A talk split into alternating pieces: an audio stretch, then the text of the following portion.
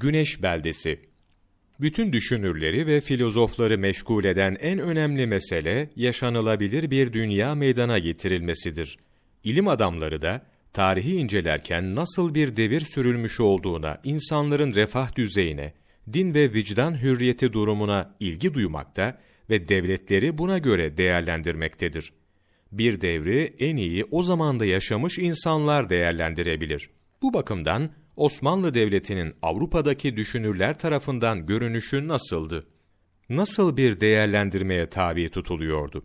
Bunun için batıda fikirlerinden dolayı aşağılanan ve hor görülen müttefiklerin Osmanlı Devleti hakkındaki yorumları en açık bir örnek olacaktır.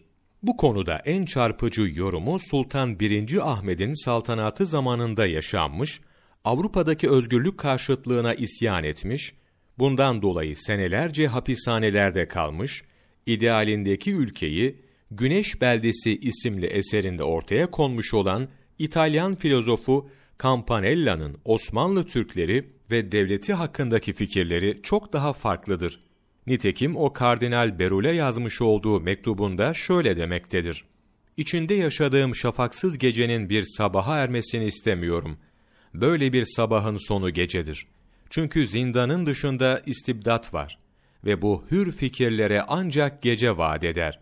Ben bir güneş beldenin hasretini çekiyorum. Bu ülkede gece olmasın ve insanlar karanlık mevhumunu orada tanımasın. Güneş ülkeyi yeryüzünde bulmak mümkün mü? Fikir hürriyetine, vicdan hürriyetine, lisan hürriyetine ilişmeyen Osmanlı Türklerinin varlığı hiç olmazsa yarın böyle bir ülkenin var olacağını bana zannettiriyor.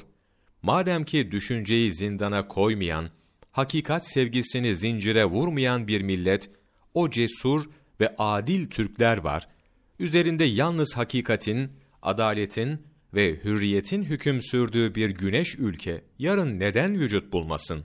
Hayali bir cennet ülke tasavvur eden filozof bunu yeryüzünde ve zamanında en geniş manada gerçekleştirenlerin Türkler olduğunu ifade etmektedir. Ahmet Şimşirgil, Kayı 5, Kudret ve Azamet Yılları, sayfa 324-325, 3 Haziran Mevlana takvimi.